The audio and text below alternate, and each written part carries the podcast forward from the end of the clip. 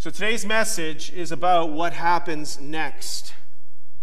And so we read the Palm Sunday story of Jesus entering into Jerusalem. And then we also look at what happens next. So our scripture reading this morning is from Matthew 21. Matthew 21, 1 through 17. And before we read that, let's come to God in prayer. God Almighty, we come to you on this uh, Palm Sunday morning, the Sunday before Good Friday. And we recognize that the impact that this Sunday had on the people ancient in, in ancient Israel, but also the impact that it has on us.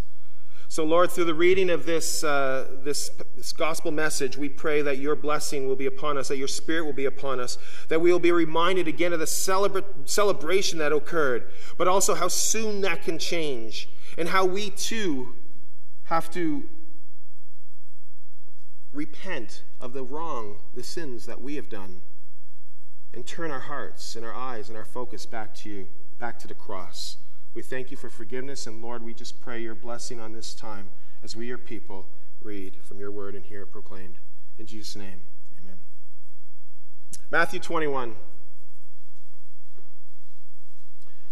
As they approached Jerusalem and came to Bethphage on the Mount of Olives, Jesus sent two disciples, saying to them, Go to the village ahead of you, and at once you will find a donkey tied there with her colt by her. Untie them and bring them to me. And if anyone says anything to you, say that the Lord needs them, and he will send them right away. This took place to fulfill what was spoken through the prophet, the prophet Zechariah. Zechariah said centuries earlier, Say to daughter Zion, See, your king comes to you, gentle and riding on a donkey, and on a colt, the foal of a donkey. The disciples went and did as Jesus had instructed them, and they brought the donkey and the colt and placed their cloaks on them for Jesus to sit on. A very large crowd spread their cloaks on the road, while others cut branches from the trees and spread them on the road. And the crowds that went ahead of him and those that followed shouted, Hosanna to the Son of David! Blessed is he who comes in the name of the Lord. These are words centuries earlier from the psalmist, Psalm 118. We use them as our call to worship this morning. Hosanna in the highest heaven. We sang the words. When Jesus entered Jerusalem, the whole city was stirred and asked, Who is this? And the crowds answered, This is Jesus, the prophet from Nazareth in Galilee. And often, the Palm Sunday reading then ends here. But we're going to continue on in the next few verses, which likely occurred on the next day. Verse 12 Jesus entered the temple courts and drove out all who were buying and selling there. And then he overturned the tables of the money changers and the benches of those selling doves. It is written, he said to them, My house will be called a house of prayer. Comes from Isaiah 56, verse 7. But you are making it a den of robbers. The blind and the lame came to Jesus at the temple, and he healed them. But when the chief priests and the teachers of law saw the wonderful things he did, and the children shouting in the temple courts, Hosanna to the Son of David, they were indignant. Do you hear what these children are saying? They asked him. And yes, Jesus replied. Have you never read from the lips of children and infants, You, Lord, have called forth your praise? And so he left them and went out to the city to Bethany, where he spent the night. This is the word of the Lord. Thanks be to God.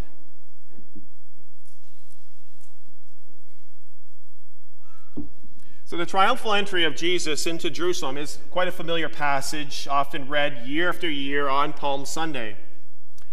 Now, this morning, the context of the triumphal entry will again be laid out for us, but then we move on to what happens next at the temple.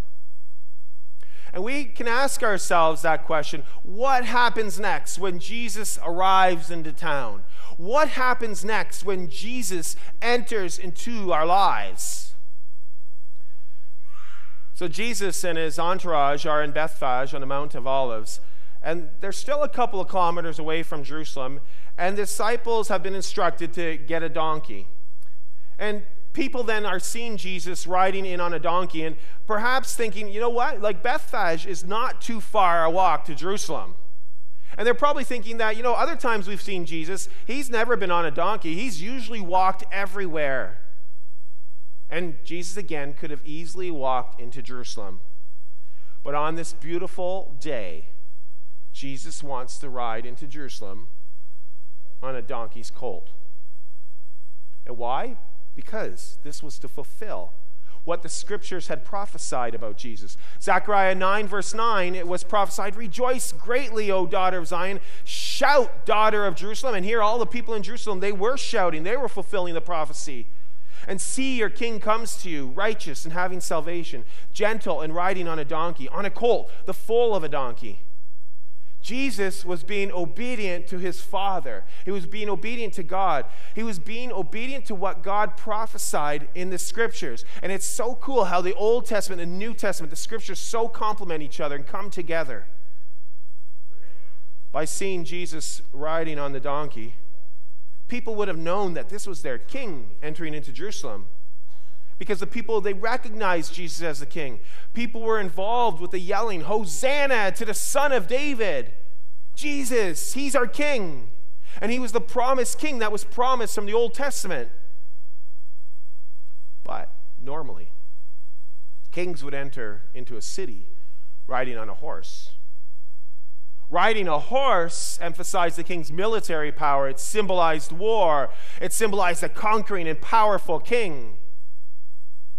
Donkey, on the other hand, symbolized peace.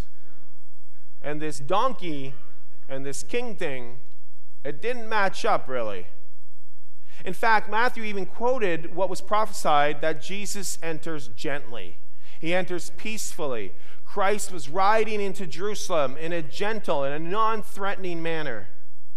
He entered as a humble servant rather than as a conquering king. And as Jesus and the masses proceeded into the city, it could very well have been hot and dusty. And it was busy because it was a long weekend.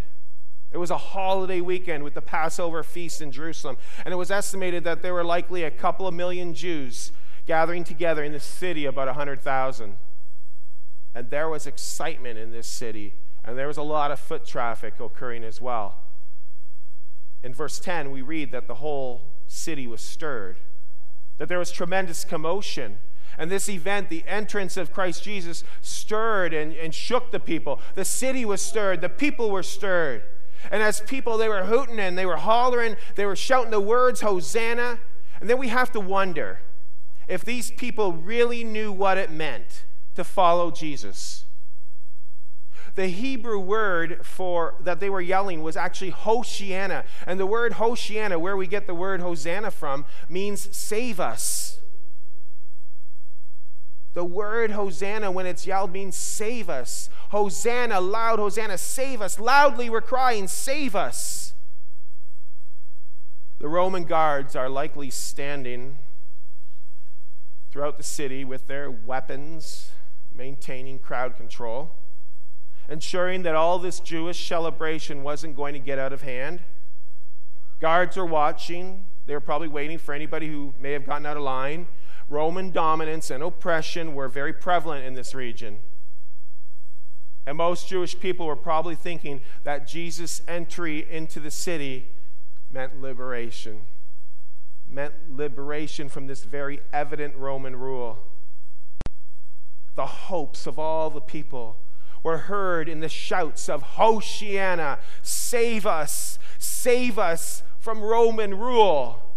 And the people were anticipating a celebration and the coronation of this king who was to finally release the Jewish nation from Roman oppression.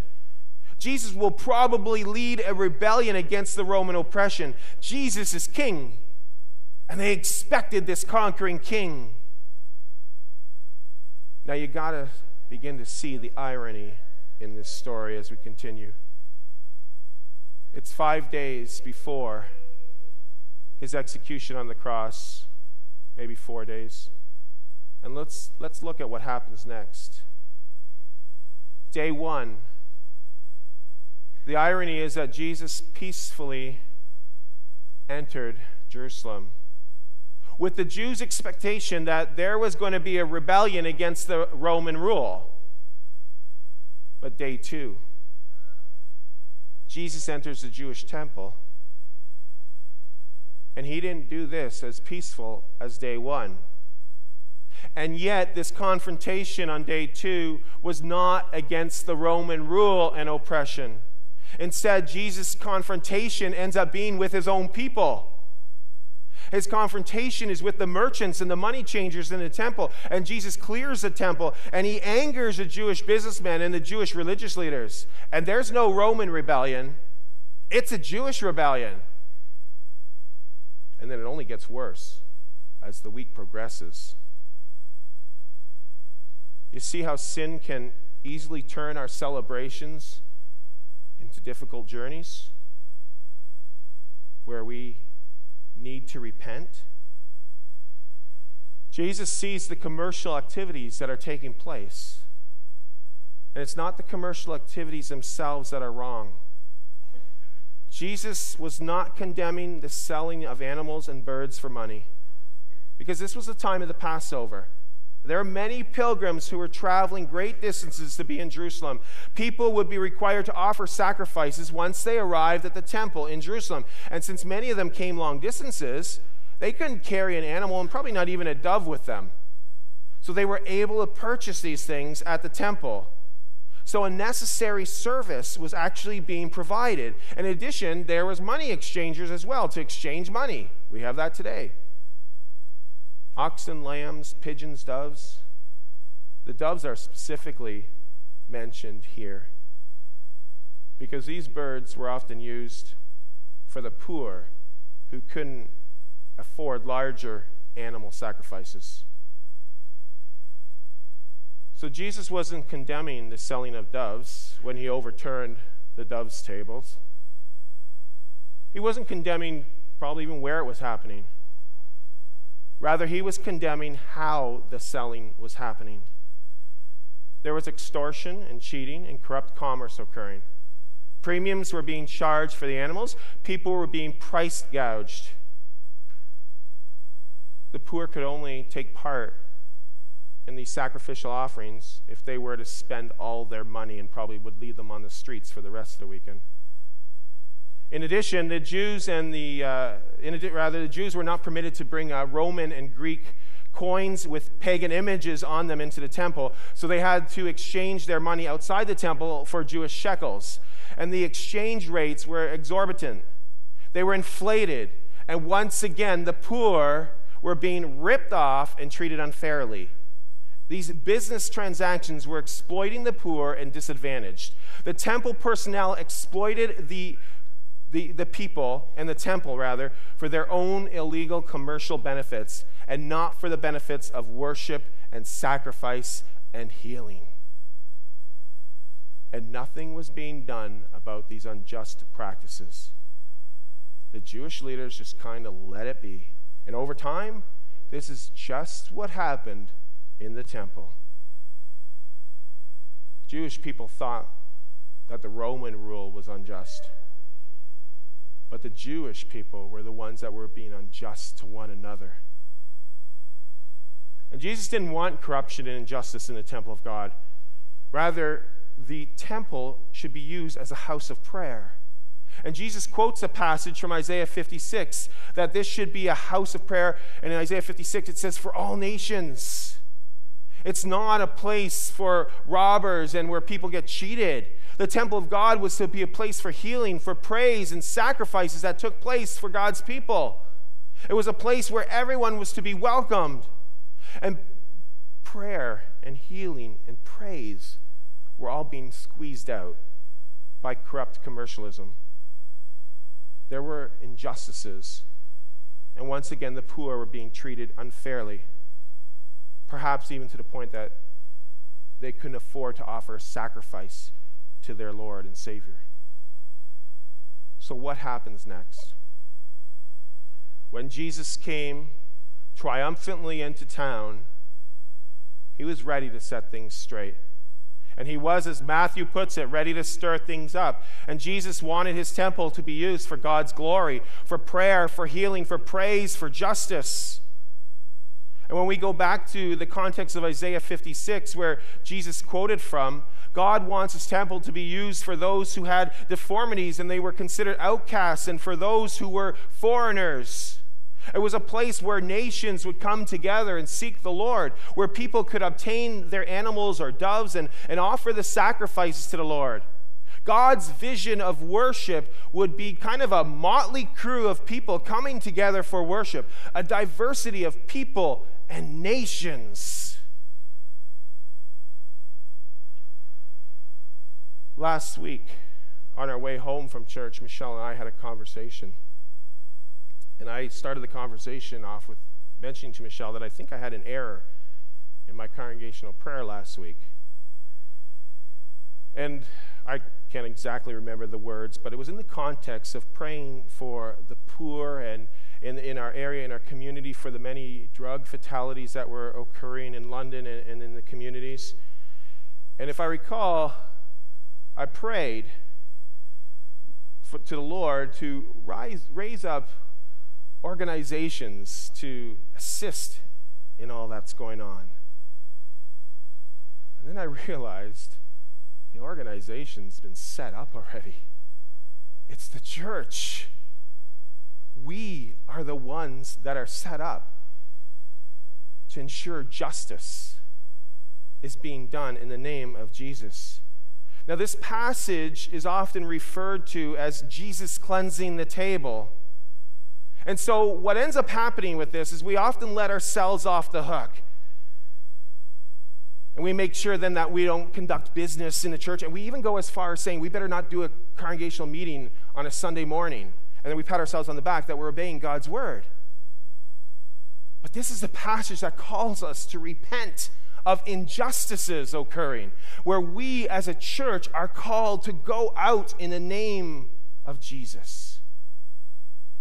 Sure, we can pray for organizations, but we are the organization. We are the body of Christ. And yes, Jesus is getting rid of corrupt practices and ensuring all nations, all peoples will have access to the temple. You know what else is occurring here? It's that Jesus is also removing the need for animal and bird sacrifices He's foreshadowing that five days later, he will offer the ultimate sacrifice. And there's going to be no more need for Passover sacrifices.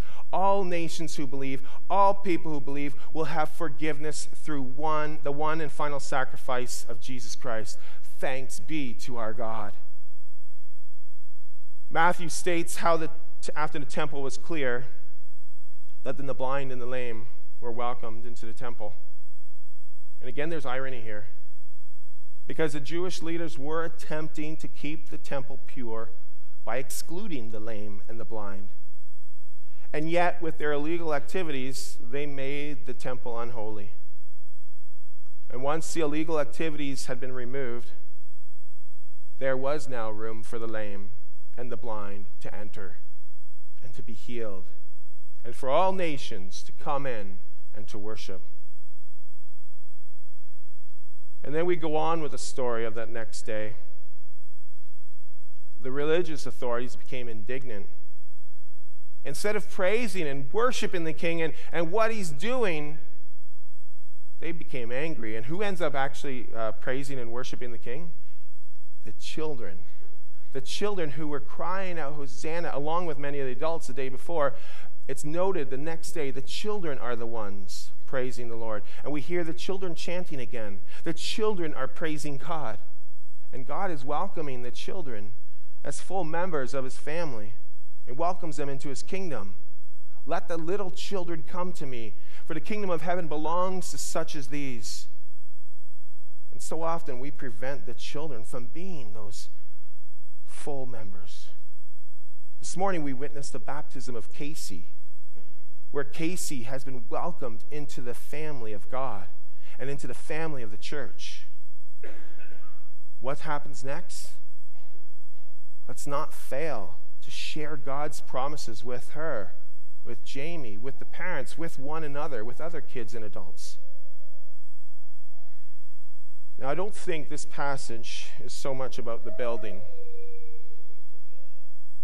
not really about the temple. And likely because five days later the temple curtain was torn into two. This passage is about how we enter into worship and who enters into worship. And so God's temple today is not the church building. God's temple today are believers. And God dwells in his people. He doesn't dwell in buildings unless the people are there, of course. Paul's letter, 1 Corinthians 3 16, we read, Don't you know that you yourselves are God's temple and that God's Spirit lives in you? We are God's temple. And his temple, we, his people, are to be used for prayer, for healing, for praise, for justice. When Jesus comes to town, what will he see going on in his temple? What will he see going on in our lives, in our hearts? What will Jesus stir up in his temple today? What will Jesus stir up in your hearts today? When Jesus comes to where his people are worshiping, what will he see? Are we going to be like the Jewish religious leaders and indignant at what goes on? Or are we again like the little children, keeping our focus on what Jesus has done, who Jesus is, praising him? Are we embracing and unfolding to all people? Or do we only do best with those who think like us, or look like us, or behave like us? People of God, we are in the final week of Lent as we are approaching Good Friday. And we have an opportunity to ask God's Spirit to show us areas in our lives where we need to repent. Lent is a time of preparation, it's a time of repentance. And we have had a time to allow the Holy Spirit to prepare our temples, to prepare our hearts, and repent of the things that we've done against God's will and His desire.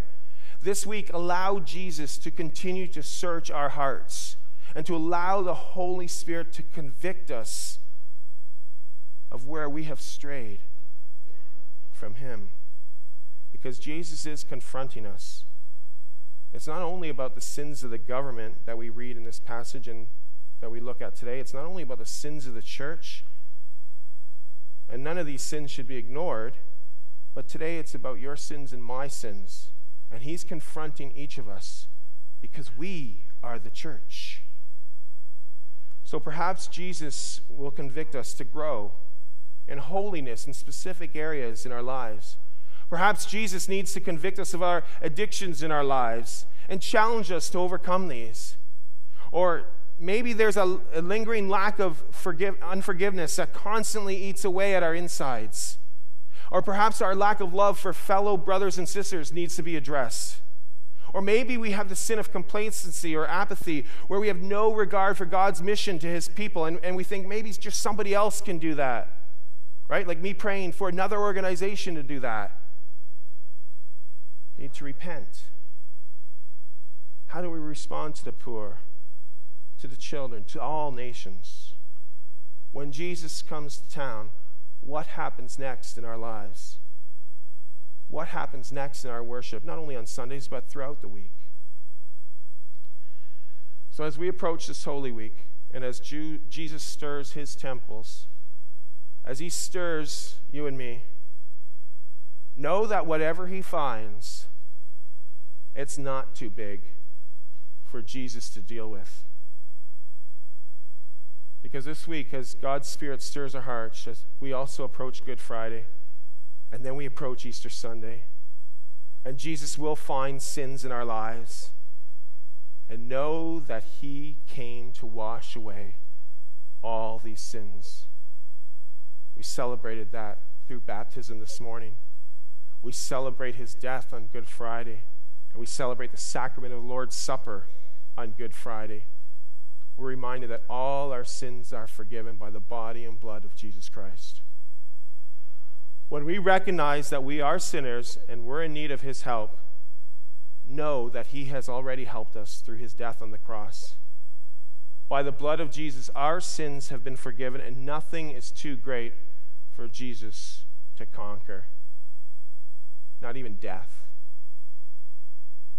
So, just as Jesus entered into Jerusalem, and just as Jesus entered the temple and he turned it upside down, we need to allow Jesus to make his entrance into our heart and accept Christ and recognize that He is our only Lord and Savior, Jesus Christ, that He is the only one that can save us from all our sins. And we cry out, Hosanna, Hoshiana, save us, and know and believe that the Lord God answers our cries because of what happened five days later at the cross. And together we say, Amen. Let's pray.